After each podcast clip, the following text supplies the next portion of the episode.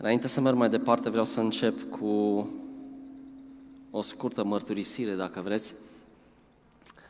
Săptămânile trecute, acum cred că vreo două săptămâni sau ceva de genul ăsta, am uh, ajuns înainte de weekend și era un weekend foarte, foarte încărcat. S-au adunat foarte multe lucruri, foarte multe restanțe, foarte multă presiune peste mine. Și am avut un moment efectiv de panică, gândindu-mă, nu o să pot să fac ce trebuie să fac, nu o să pot să-mi pregătesc bine predica, nu o să pot să mă pregătesc pentru grupul de tineri cu care trebuia să mă întâlnesc, nu o să pot să fac cu tare și cu tare și cu tare și cu tare și cu tare lucruri și dintr-o dată a venit peste mine o presiune fantastică. În momentul acela am simțit efectiv că picioarele mi se moaie și am zis, gata, nu mai pot. Și am avut un moment în care efectiv m-am pus pe genunchi înaintea lui Dumnezeu și am zis, Doamne, dacă Tu nu mă ajuți în această situație, eu clachez. Și nu era ceva extraordinar de mult, să zic, de făcut sau imposibil, dar efectiv așa am perceput atunci. Și țin minte că m-am rugat. Și vă spun, ceva absolut miraculos s-a întâmplat, pentru că pe loc Dumnezeu mi-a luat acea greutate de peste mine, m-am ridicat după câteva secunde și am zis, sunt alt om. Ceva s-a întâmplat. Și acum vreau să vă întreb pe voi, simțiți vreodată vreo astfel de presiune peste voi? E cineva care se identifică cu asta? Câțiva. Sunt sigur că pe măsură ce înaintez în textul meu de astăzi sau în, în predica mea de astăzi, o să vă regăsiți foarte mulți în ceea ce urmează să spun. Am uh, simțit, pregătindu-mă pentru această predică, ce a simțit David uh, când a scris în Psalmul 94 cu 19, zice, când gânduri negre se frământă cu grămada înăuntrul meu, mângâierile tale îmi înviorează sufletul. Vă spun sincer, am înțeles atunci ce a simțit David și felul în care Dumnezeu putea să-l mângâie. A fost absolut fantastic. Aș vrea să ne rugăm înainte să merg mai departe, pentru că aș vrea să vă conectați fiecare cu ceea ce cred eu că Dumnezeu vrea să ne comunice astăzi. Doamne, vreau să te rog să dai la o parte orice ceață, orice gând și orice altă preocupare decât faptul că ne îndreptăm către cuvântul Tău și vrem să ne adâncim în El. Astăzi te rog să ne vorbești, dar mai mult decât atât te rog să ne eliberezi. Mă rog ca astăzi oameni să fie eliberați de frică, de teamă, de această frică irațională. Mă rog ca diavolul astăzi să piardă și împărăția ta să câștige teren. Amin. Amin. M-am uitat în Dex, în dicționare explicativ al limbii române, la cuvântul frică, nu știu dacă vreodată ați făcut-o, spune acolo așa, stare de adâncă neliniște și de tulburare, provocată de un pericol real sau imaginar. Și mergem mai departe explicând lipsă de curaj, teamă, înfricoșare. Cred că ați fi uimiți câți oameni suferă din cauza fricii. Cred că ați fi uimiți câți din biserica noastră suferă din cauza fricii și felul în care frica ne paralizează. Eu știu că fiecare om are frici, dacă suntem onești, așa cum David a fost onest, fiecare din noi experimentăm frica într-un fel sau altul, alții mai puțin, alții mai mult. Dar cu siguranță toți trecem prin astfel de momente. Există, există câteva tipuri de, de frici. Aș menționa deocamdată două și o să mai menționez una puțin mai târziu. Două tipuri de frici. Una sănătoasă și alta imaginară, care este nesănătoasă. Eu cred că dacă stai pe marginea unei prăpăstii, și nu ești asigurat, e normal să simți frică. Asta este ceva ce a pus Dumnezeu în tine ca să te ferească de pericole. Dar nu despre această frică vreau să vorbesc astăzi, Vreau să vorbesc despre altfel de frică, pentru că frica este unul dintre cei mai parșivi dușmani pe care avem în această parte a veșniciei. Pentru că știți ce face frica? Frica aduce paralizie în viețile noastre. După ce ne simțim paralizați, ne simțim vinovați.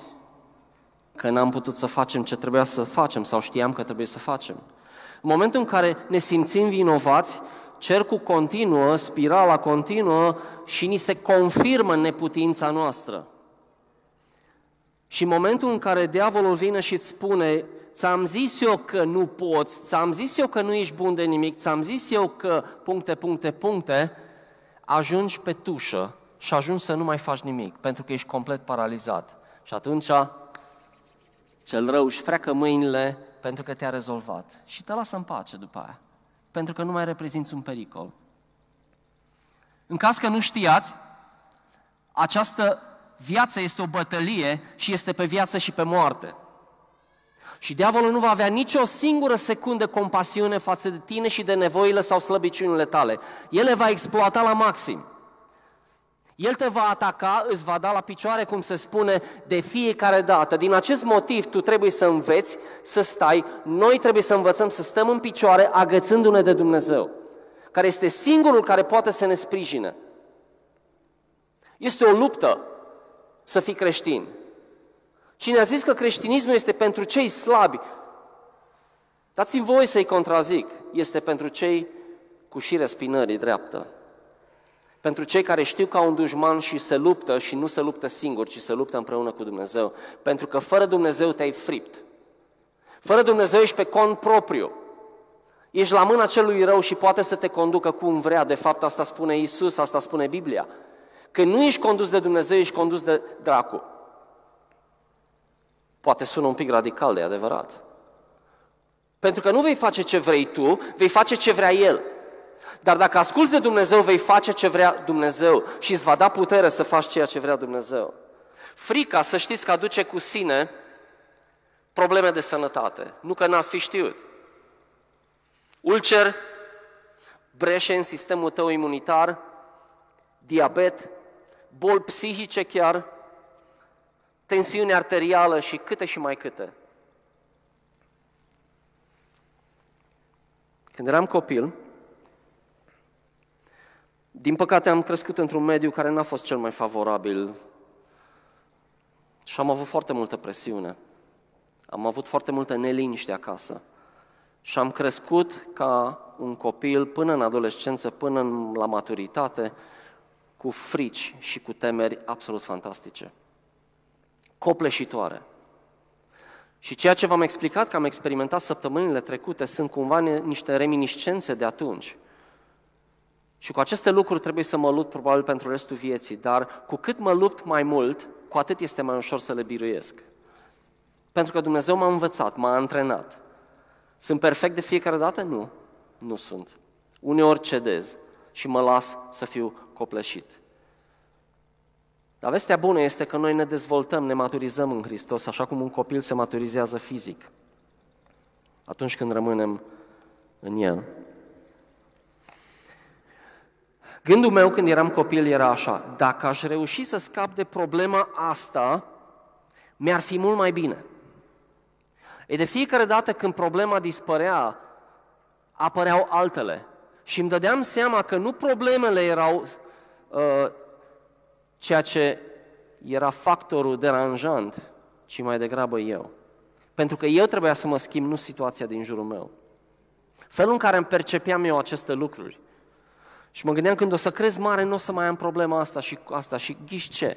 Am crescut mare și problemele au crescut împreună cu mine sau lângă mine. Și din cauza asta am, am, am avut și probleme cu stomacul. Luam medicamente primăvara și toamna, probabil unii dintre voi știți. Până într-o zi când Dumnezeu efectiv, miraculos, acum 25 de ani, m-a vindecat instantaneu într-o după-amiază când tot așa strigam la Dumnezeu și am zis, Doamne, nu mai pot, te rog. Și Dumnezeu, efectiv, fără niciun semn, fără nicio steluță, efectiv m-a vindecat. Și după o săptămână mi-am dat seama că nu mai am nimic. Și de atunci au trecut 25 de ani, nu mai am absolut nicio problemă.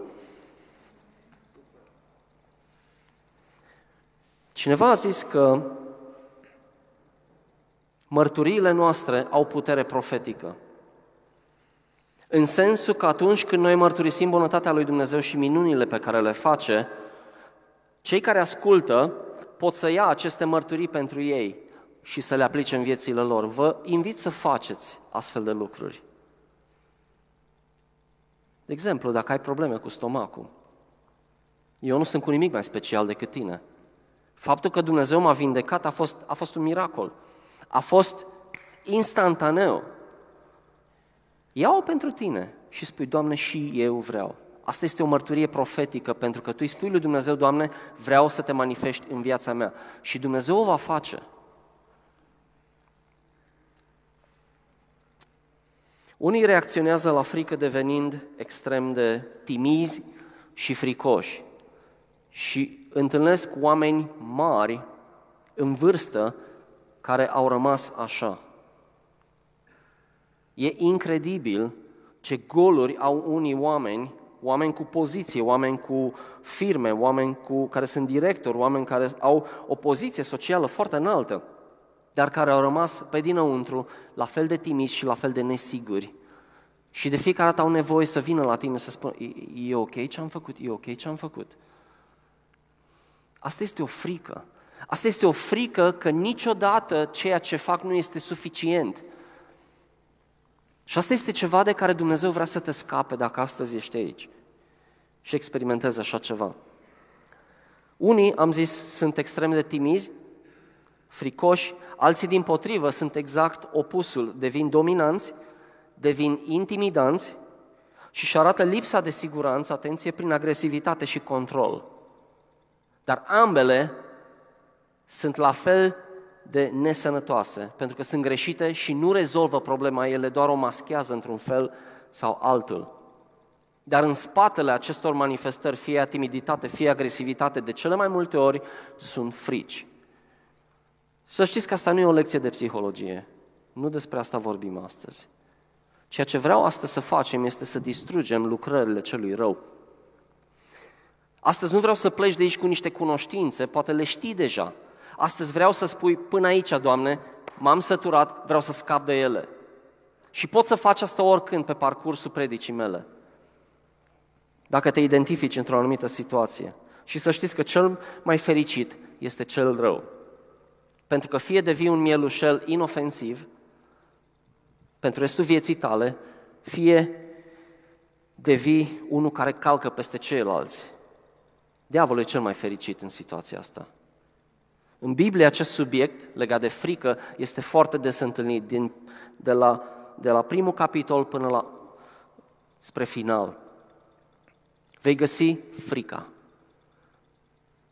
Dar să știți că mulți care au trecut prin frică, de la Avram până la apostol sau Timotei, despre care o să vorbim imediat, au reușit. Sunt multe pasaje în Biblie care sunt un antidot împotriva fricii. Textul nostru de astăzi, în care vreau să mă ancorez, deși voi aminti probabil mult mai multe, este în 2 Timotei, capitolul 1, versetul 6 și 7. Dar înainte de asta vreau să vă întreb, vă identificați în ceea ce am spus până acum? Credeți că Dumnezeu poate să facă ceva despre asta astăzi? Pentru că vreau să te invit astăzi la credință și să lași pe Dumnezeu să schimbe ceva în viața ta. 2 Timotei, capitolul 1, versetul 6, spune așa. De aceea îți aduc aminte să înflăcărezi darul lui Dumnezeu care este în tine prin punerea mâinilor mele, spunea Pavel către Timotei. Și mai apoi în versetul 7, căci Dumnezeu nu ne-a dat un duc de frică, ci de putere, de dragoste și de chipzuință. Știți, dacă Pavel s-ar fi oprit la versetul 6, ar fi fost o încurajare bună. Înflăcărează darul lui Dumnezeu care este pus în tine prin punerea mâinilor mele. Însă, probabil că timidul Timotei ar fi spus, Părinte, Pavel, am încercat și n-am mers. Chiar am încercat. Dar Pavel merge mai departe. Pentru că Timotei era un om tânăr, extrem de tânăr, prin natura sa, era un om cu dureri de stomac. Pavel îi spune atunci când, când bei apă, pune și un pic de vin din pricina durerilor tale de stomac. Mă întreb oare de unde fi venit durerile lui de stomac? Nu știu sigur, dar bănuiesc. Din îngrijorările lui. Era extrem de timid. Și Pavel îi aduce aminte aici de sursa puterii lui. Căci Dumnezeu spune, nu ne-a dat un duh de frică, ci ne-a dat un duh de putere, de dragoste și de chipzuință. Să știți că lui Dumnezeu, așa ca o paranteză vă spun, i-a plăcut dintotdeauna să ia pe ăștia care sunt uh, timizi, nebăgați în seamă, aparent fără nimic strălucitor și să-i facă niște oameni puternici al lui Dumnezeu. De ce? Pentru că Dumnezeu spune în Biblie, zice că El a făcut de râs înțelepciunea acestei lumi, luând vase slabe, poate ca tine sau ca mine sau ca Timotei și făcând ceva măreț prin ei. De ce? Pentru ca puterea lui Dumnezeu să se vadă și nu puterea omului. Încurajarea lui Pavel nu doar că l-a zidit, i-a și reamintit de unde are el această putere. Dumnezeu este sursa. Și din acest motiv, Timotei a putut mai apoi să conducă biserica din Nefeș și să le stea împotrivă unor oameni care vreau să distrugă harul care îl primiseră de la Dumnezeu, încercând să locuiască, să-l înlocuiască cu porunci omenești, cu basme și, cum spune aici, cu flecării. Dacă citiți în, în prima carte către Timotei. Și înlocuiește acest duh de frică, spune, cu un duh de putere. Să știți că acest duh de putere nu are nimic de a face cu personalitatea omului. Este un duh de putere care vine de la Dumnezeu care nu are nimic de a face cu persoasiunea în vorbire, cu felul de a ști să vorbești sau a convinge oamenii. Această putere nu vine din curajul omenesc, ci este supranaturală și Timotei a experimentat această putere supranaturală despre care Pavel uh, îi vorbește aici. El a putut să împlinească chemarea lui de păstor, de evanghelist, lucruri care niciodată n-ar fi putut să le facă prin propria lui putere a putut să aibă putere să scape de frica de oameni sau să se autodesconsidere datorită vârstei sau timidității lui. Aceasta este puterea lui Dumnezeu. Și această putere este manifestă și astăzi. Și această putere vrea să se manifeste în tine astăzi dacă nu o ai. Este un duh de putere care distruge duhul de frică.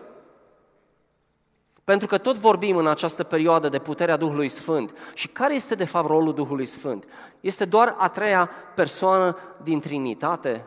Este, da, dar El este cu noi și mai mult decât atât, El este în noi. Și când Dumnezeu este în noi, El se manifestă prin noi. Tocmai asta e poanta faină. Că nu mai trebuie noi să ne manifestăm și să venim noi cu, cu, cu ce avem, ca să-L impresionăm pe Dumnezeu, pentru că oricum nu putem face. Da, vină cu ce ai, dar lasă-L pe Dumnezeu să adauge și să-ți uh, potențeze și mai mult darurile și puterea ta. Și atunci vei experimenta adevăratul duh de putere, cum scrie aici. În 2 Corinteni, capitolul 4, tot Pavel spune, această comoară o păstrăm în vase de lut, adică într-un ambalaj fragil, ca puterea glorioasă a lui Dumnezeu să fie văzută și nu a noastră. Să dau asta mai în spate ca să nu basculez. Despre asta este vorba. Și atenție, un lucru foarte important, cei care, care vă urâți slăbiciunile. Slăbiciunea și lipsurile omului sunt exact materia primă pe care Dumnezeu o folosește ca să te împuternicească să te transforme, să-ți întărească caracterul tău, să-ți întărească darurile tale, să-ți dea tărie. El se, îți ia slăbiciunile tale, pe ele construiește, pentru că cu un om puternic Dumnezeu nu are ce face. În sensul că omul probabil se consideră atât de puternic încât nu are nevoie de Dumnezeu. Dar aceasta este puterea fascinantă și dragostea lui Dumnezeu când ia niște vase de lut fără putere și le transformă în războinici puternici. Este fantastic. Sper că unii dintre voi astăzi aveți speranță.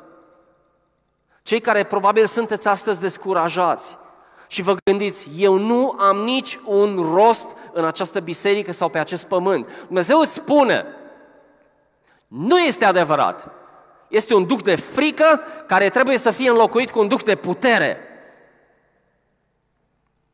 Și biserica spune, amin. Adică așa să fie. Ia această declarație profetică peste tine și spui, Doamne, eu sunt ăla despre mine vorbește. Mai apoi un duc de dragoste. Și această dragoste, nu vreau să intru foarte mult în detalii, este abilitatea probabil de, de a iubi pe oamenii pe care trebuia să-i păstorească Timotei acolo necondiționat. Și găsiți toate atributele dragostei în 1 Corinteni, capitolul 13. Mai apoi spune un duh de chipzuință. Dumnezeu nu ne-a dat un duh de frică, ci un duh de chipzuință. Nu te gândi la chipzuință uh, așa cum știi tu cuvântul chipzuință, pentru că în limba greacă, în original, chipzuința se referă la disciplină, atenție, disciplină, autocontrol, o minte clară, care e eliberată de gunoaie și de minciuni, o minte clară care să acționeze exact cum vrea Dumnezeu. Chipzuință. Aceasta este chipzuința lui Dumnezeu. Chipzuința oamenilor înseamnă sunt deștept. Nu e nimic greșit cu asta, dar e chipzuința oamenilor.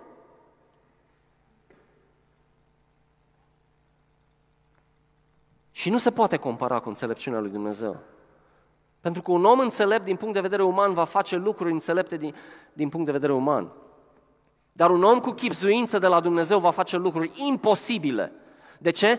Pentru că are o minte clară, degajată de tot balastru, de toate fricile și toate îndoielile și toate minciunile și în schimb vine cu puterea lui Dumnezeu, cu gândurile lui Dumnezeu și cu planurile lui Dumnezeu. E vreo diferență? Imensă, zic eu.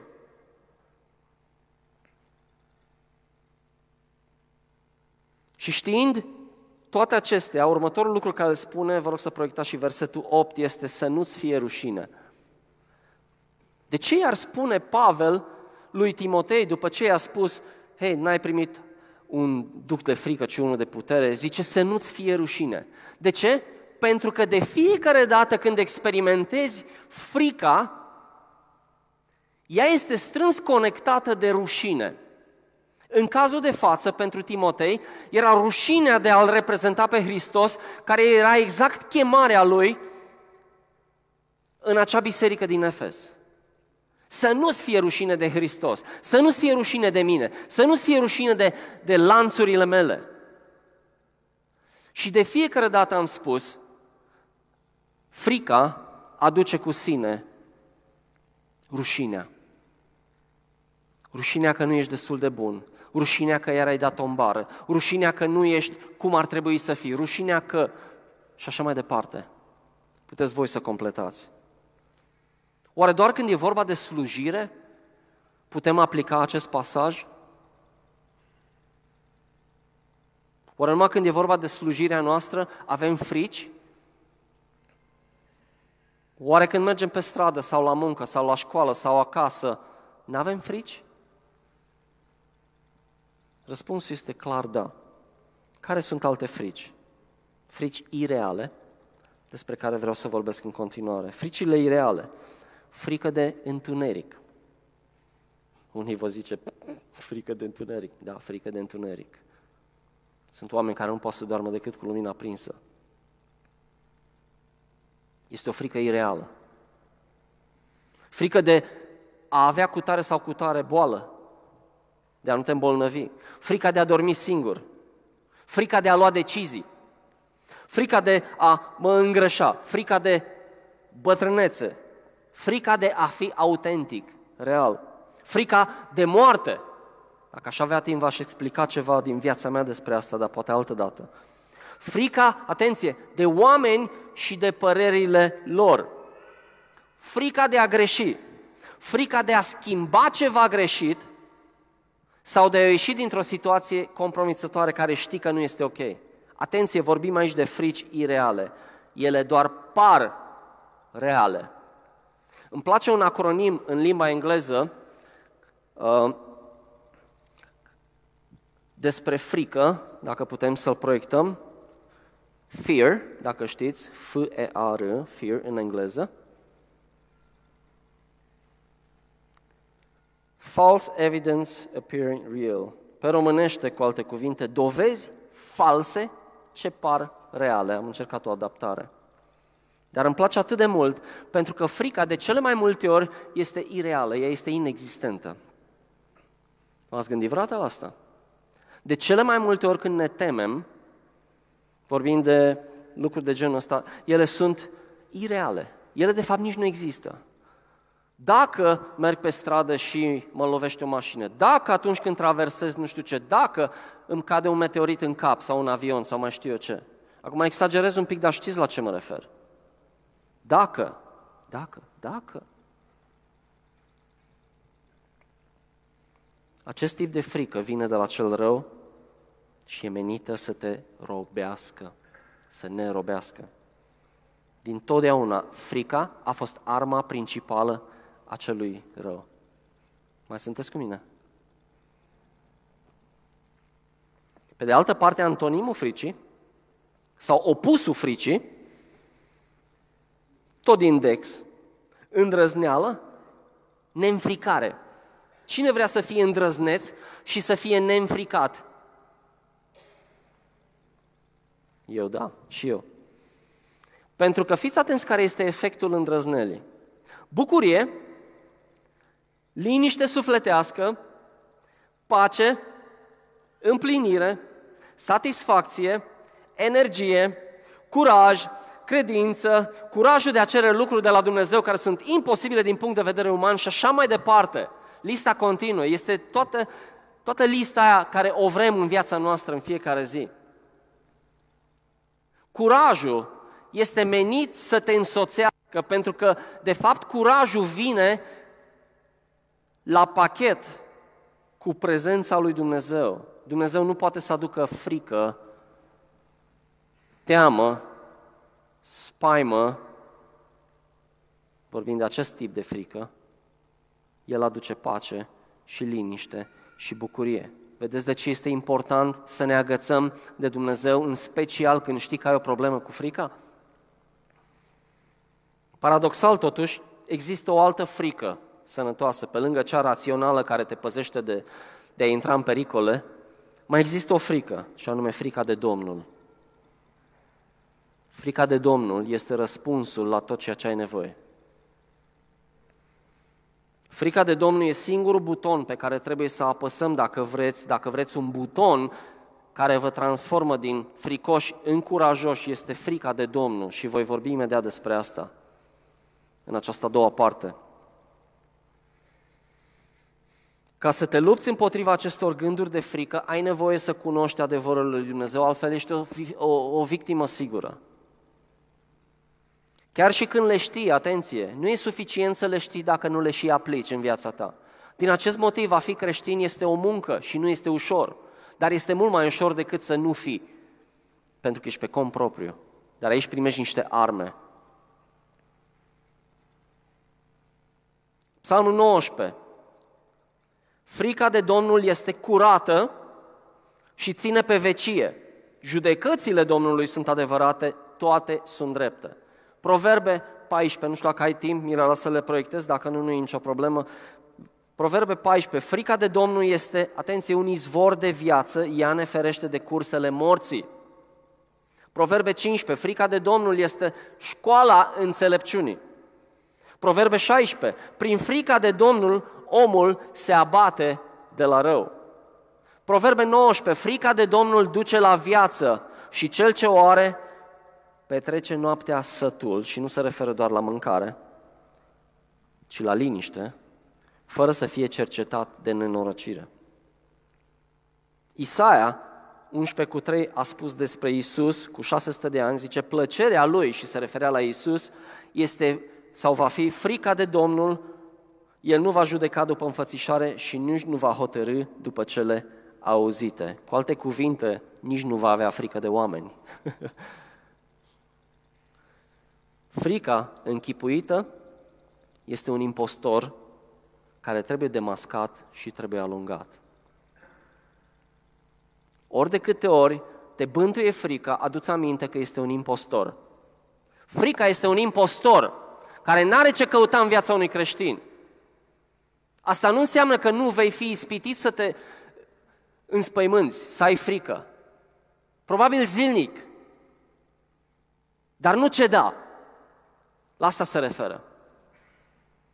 Nu o lăsa să-ți controleze viața. Deci cum demască Dumnezeu frica? Spunând ce este ea cu adevărat și oferind în același timp și soluție. Atenție! Proverbe 29 cu 25. Frica de oameni este o cursă, dar cel ce se încrede în Domnul n-are de ce să se teamă. Romani 8 cu 15. Și voi n-ați primit un duh de robie ca să mai aveți frică, ci ați primit un duh de înfiere care ne face să strigăm Ava, adică tăticule sau tată. Frica este mentalitatea unui sclav, nu a unui fiu sau unei fiice de Dumnezeu. Frica este mentalitatea unui sclav.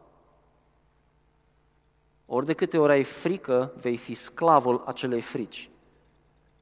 Și nu vrei să faci asta, crede-mă. Dumnezeu ne-a înarmat așadar împotriva spiritului fricii, cerându-ne deseori să nu ne temem și vreau să înșiruiesc câteva pasaje. Când e vorba de frică despre viitor, în Ieremia 29 spune că eu știu gândurile pe care le am cu privire la voi, zice Domnul, gânduri de pace și nu de nenorocire, ca să vă dau un viitor și o nădejde. Sau dacă ai nevoie de cele necesare zilnice, Dumnezeu știe asta. Iisus le-a zis mai apoi în Luca 12 ucenicilor săi, de aceea vă spun, nu vă îngrijorați cu privire la viața voastră gândindu-vă ce veți mânca, nici, la, nici cu privire la trupul vostru gândindu-vă cu ce vă veți îmbrăca. Dacă te simți condamnat, Romane 8 este pasajul meu favorit, acum, dar nu este nicio osândire pentru cei care sunt în Isus Hristos, care nu trăiesc după îndemnurile firii pământești, ci după îndemnurile Duhului. Și dacă ai teamă de a acționa în viața ta, Ioan 16 cu 33 vi se potrivește foarte bine. Sunt cuvintele lui Isus. V-am spus aceste lucruri ca să aveți pace în mine. În lume veți avea necazuri, dar îndrăzniți, căci eu am biruit lumea. Îndrăzniți! Cum poți să îndrăznești decât alături de Dumnezeu? Îndrăzniți cei care sunteți timizi. Îndrăzniți cei care aveți frici ireale. Îndrăzniți! Eu am biruit lumea. Eu voi pleca, dar voi trimite pe mângâietor, mângâietorul care va fi cu voi, de fapt va fi în voi, de fapt vă va aminti tot ce v-am spus eu când eram cu voi. Rolul Duhului Sfânt în viața creștinului este, sau unul dintre ele este exact ăsta, să-ți amintească ce ai citit despre Dumnezeu, să-ți amintească despre toate adevărurile, în special ca să știi cum să te lupți în momentul în care vei fi ispitit, pentru că vei fi ispitit să te temi. Este arma principală a diavolului și ea trebuie demascată. Atunci înarmează-te cu ce trebuie, îți spune Dumnezeu. Frica de Dumnezeu te ajută să spui prioritățile corect, adică duh de chipzuință. Frica de Domnul înseamnă că ai încredere în promisiunile Lui, pentru că cunoști și meditezi cuvânt, la cuvântul lui Dumnezeu și nu îi dai voie inamicului să se joace cu mintea ta, duh de putere. Pentru că frica te va împinge să faci lucruri care sunt, atenție, împotriva conștiinței tale și sunt sigur că știți despre ce vorbesc. Frica te va împinge să faci lucruri care nu vrei să le faci și te vei urâ pe tine însuți sau însăți pentru că ai făcut, tocmai ai făcut lucrul care îl urăști cel mai mult. De ce? Pentru că ți-a fost frică să iei decizia corectă. Ți-a fost frică să spui părerea într-un grup unde știi că nu este corect. Și te urăști pe tine. Vedeți cum se întoarce împotrivă, vedeți cum folosește diavolul toate îmbârligăturile astea și toate întortochelile împotriva noastră. Te face să-ți fie frică, după aia îți, îți aruncă înapoi. Vezi? Vezi?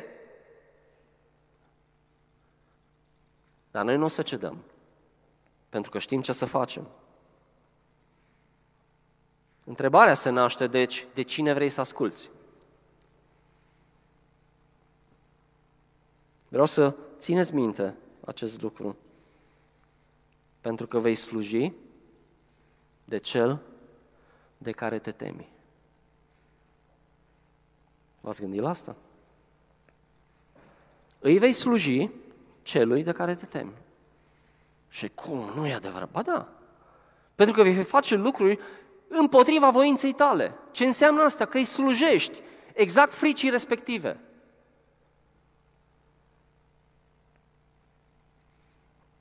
Ți-e frică să fii real, autentic. Contează foarte mult imaginea celorlalți despre tine. Asta este o, o, ceva fals. Teama de a face ceva sau poate de a nu face ceva. Etc., etc. Acestor stăpâni le vei sluji, iar ascultați-mă, ei nu vor fi niciodată mulțumiți.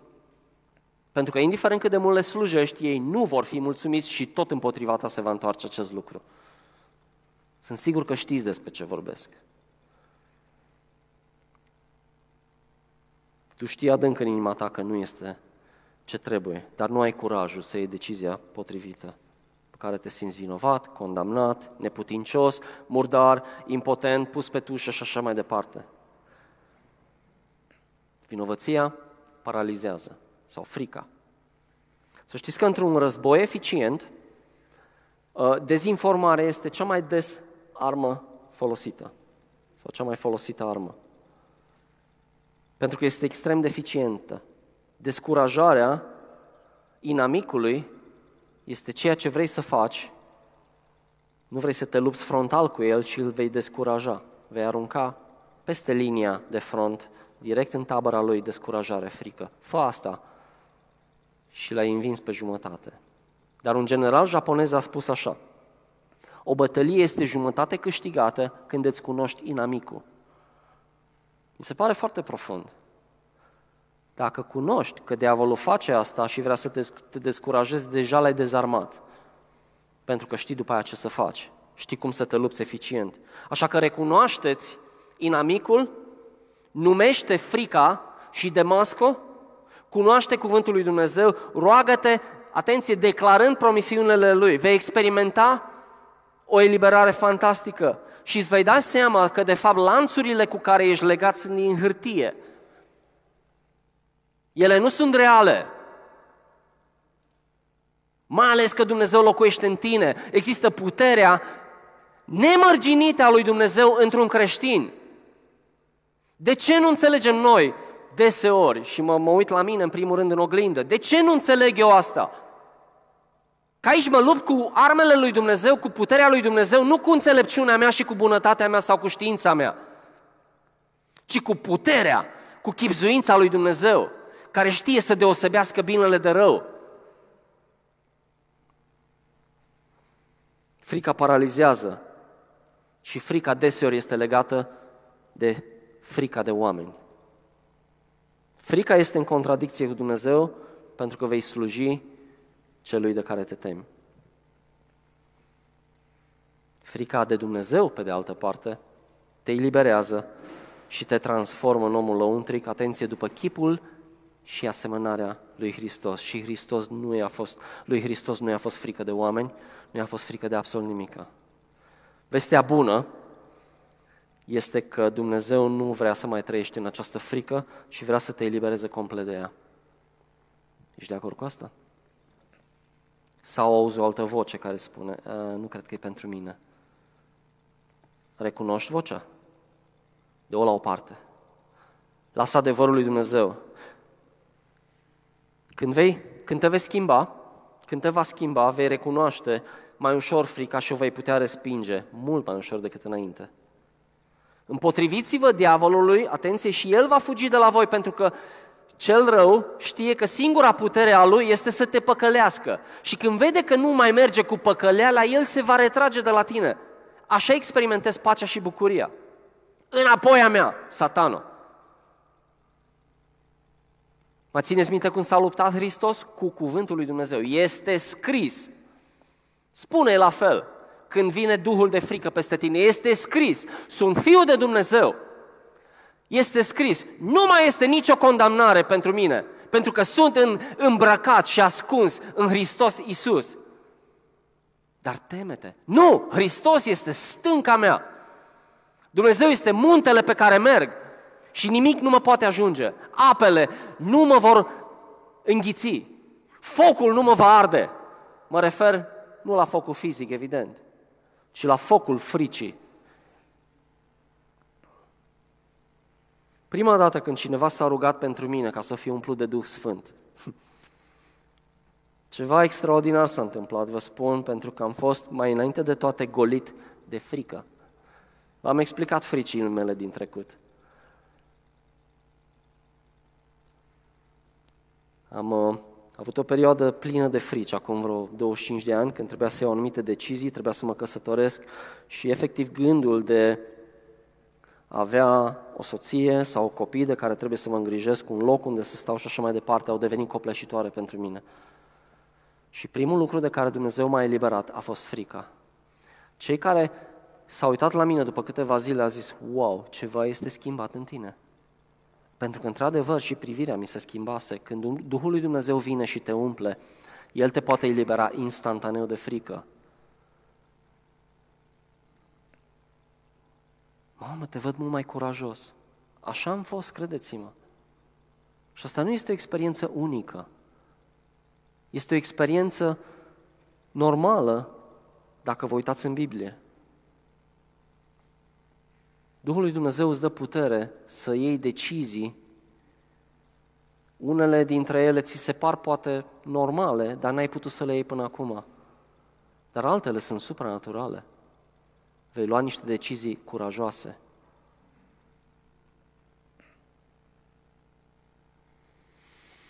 Totuși, zic eu că cele mai multe bătălii se dau cu noi înșine. Mai sunteți aici? Ne apropiem de final. nu cu imaginea pe care vrem să o arătăm, automotivarea, puterea de a porunci sufletului tău să facă ceea ce trebuie, abilitatea de a vorbi cu tine însuți, cum spunea cineva, în loc să te asculți doar pe tine însuți, abilitatea de a vorbi cu tine însuți, de a argumenta gândurilor tale, să le poți spune nu, ci acestea sunt cele potrivite. Nu doar să te asculți. Abilitatea de a folosi afirmațiile lui Dumnezeu despre tine în loc de gândurile negre.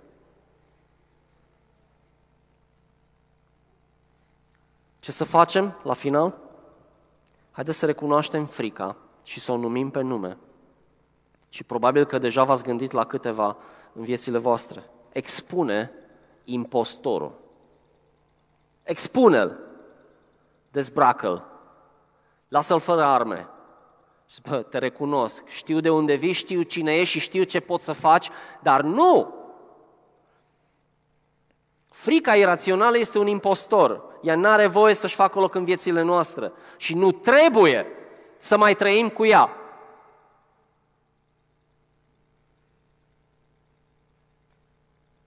Scoatem de pe tabelul de la bloc o persoană frica. Hai să plătim mai puțin la întreținere.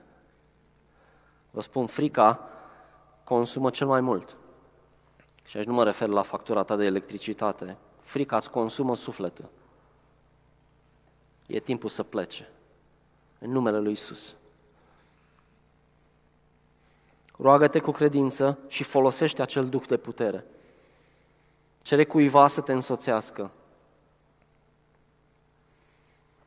Unul din rolurile fundamentale ale unui om care face alți ucenici este exact asta, să însoțească pe cineva ca să poată să treacă peste anumite frici. Mai apoi, atenție, asta este foarte importantă, închină-te în ciuda fricii, pentru că diavolul nu poate să suporte, vreau să invit echipa de laudă, diavolul nu poate să suporte sunetele de laudă. Îi ție urechile când aude cuvântul Isus la propriu și nu suportă asta. Din acest motiv, luptă-te cu armele care trebuie și proclamă în mijlocul fricii tale să poți să dansezi în casă și să zici, eu mă voi bucura în Domnul, găsește un, un cântec care vorbește pe tema respectivă și cântă-l, cântă-l, cântă-l, cântă-l până când îl crezi. Ca să nu mai zic că trebuie să iei cuvântul lui Dumnezeu și să proclame adevărul lui Dumnezeu care te ajută să treci peste frici. Aduți aminte de oameni mai mari al lui Dumnezeu care și ei au fost fricoși la început. Îmi place relatarea despre Gedeon. Vine îngerul la el când ăsta se ascundea într-o groapă și își bătea greu în teasc. Cea, Domnul este cu tine, războinic viteaz, și parcă îl văd pe Gedeon întorcându-se cu mine vorbește. Observați ce a făcut Gedeon? Pe Gedeon Dumnezeu l-a văzut cum urma să fie, nu cum era atunci. Gedeon a trebuit să vadă că Domnul este cu el și o să, dacă citiți povestea veți vedea o serie de evenimente. Mai apoi Gedeon a trebuit să devină acel războinic, că tot vorbim de duh de putere. Gedeon, atenție, a trebuit să se întâlnească personal cu Dumnezeu. Iar pentru cei care încă nu v-ați întâlnit niciodată cu Dumnezeu, într-un legământ de iertare al păcatelor, să știți că nu e prea târziu. Isaia a spus cu 600 de ani înainte să vină Isus, iar Isus a și împlinit această chemare a Lui. În Isaia 61 spune, Duhul Domnului Domn este peste mine, căci Domnul m-a uns ca să aduc celor sărmani vestea bună. El m-a trimis să-i vindec pe cei cu inima zdrobită, să vestesc celor captivi eliberarea și celor legați izbăvirea. Vorbește despre frică aici? Eu cred că da. Azi poate ești fără speranță și te simți și știi că ești fără Hristos. Dar speranța începe cu capitularea ta. Când te-ai săturat să-ți rezolvi singur problemele cu păcatele tale, care oricât ai încercat, ele tot se întorc la tine și tot vinovat te simți, dă lui Hristos pentru că de aia a murit Hristos pentru tine. Ca să nu le mai porți tu, pentru că oricum nu poți. El a murit pentru păcatele tale, capitulează odată. Lasă-L pe El să o facă acum. Recunoaște că ai nevoie de ajutor și ajutorul cu amare, ajutorul este deja pe drum spre tine.